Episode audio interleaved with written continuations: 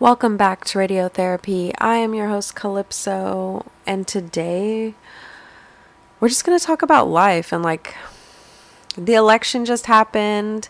Usually, I don't really, t- I do talk about this kind of stuff, but I don't do it regularly. This month, I am going to try and do a little bit more of like me talking about more like current issues. You're also these episodes are probably going to be a little long just because I haven't been talking about them. So, like, I have to take you backwards and then take you forwards, you know, like one of those horrible movies where you're like, are, is this the past? Is this the present? What's going on here? So,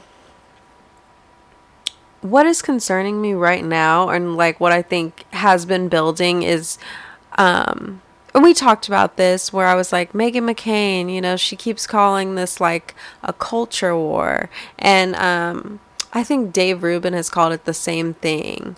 Uh, or like, you know, people have said like this is the war war of facts and stuff like this. Even Obama said um, in an interview, I think he did it with David Letterman, where he said if you're watching Fox News, you're on a different planet compared to somebody who's uh, watching CNN. And I think that that's just a, such a strange place for us to be.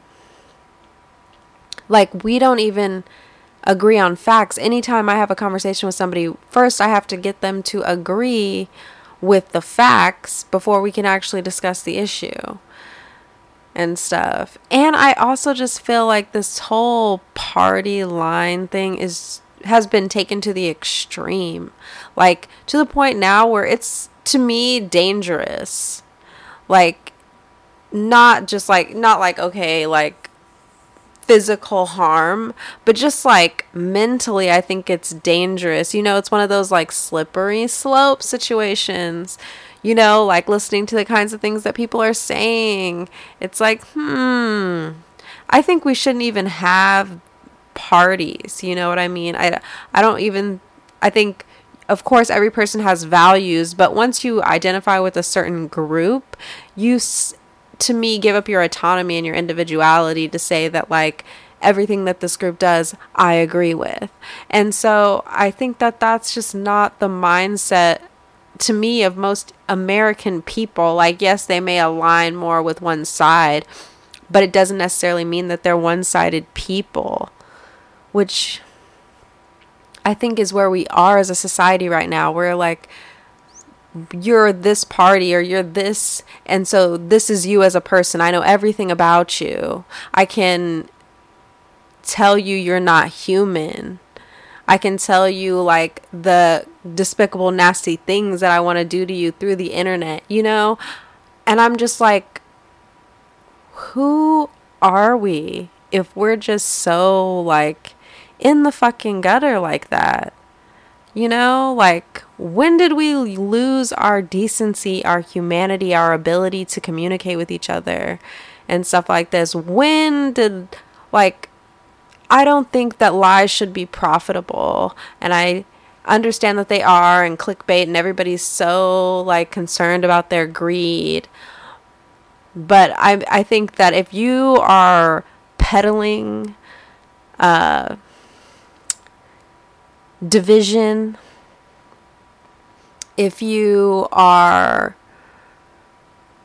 rigging and breaking and doing all sorts of shady things to make the narrative fit what you want, there is a serious problem going on here. Very serious. And we really all of us need to look inside of ourselves and we need to be better people and tell other people you need to be a better person. Because if you're online, I don't think you should be. I think you can say whatever it is you want to say. I don't necessarily think, though, that it's right for you to issue out death threats, talk about how people need to be keeping an archive of everything that people have done as if people can't change. You know what I mean? Like, we are very quick to assign people based on one specific thing. We know everything about you. You know, and, and this to me is the real danger of identity politics is that you looked at somebody and you saw this one thing about them and then you inferred all these other things about them but you could be right and you could be wrong but you don't even give yourself the chance to know i really think we're in a very dangerous dangerous time and i'm just like we're so like this whole division thing i think it's like I don't think we're as divided as we think we are. But I think the one thing out of this pandemic that I think will be good in the long term and if is the communication of people as we spread out and people communicate with people from different walks of life, um, people who have experienced different things. I think that's how we're going to get people's hearts and minds to change or get people to look at things from a different way and stuff like that. It takes openness to listen to an argument and be like, hmm, it takes openness and a willingness to change. Let me say that too, because when you get new information, you have to reevaluate the way that you see an issue. You have to say, like, based on this new information, can I still believe what it is that I believe? And sometimes the answer is yes, you can.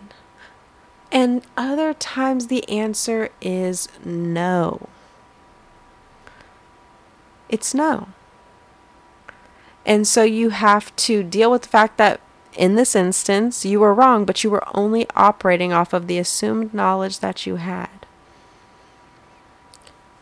End of story. It just seems right now that there's these other people who are riling people riling people up to just be nasty. You know what I mean? And then telling other people you're nasty. You know, it's just like no, you're both doing things that are nasty and not right and stuff. And it's just a real shame that this is the kind of stuff that makes money. Such a shame.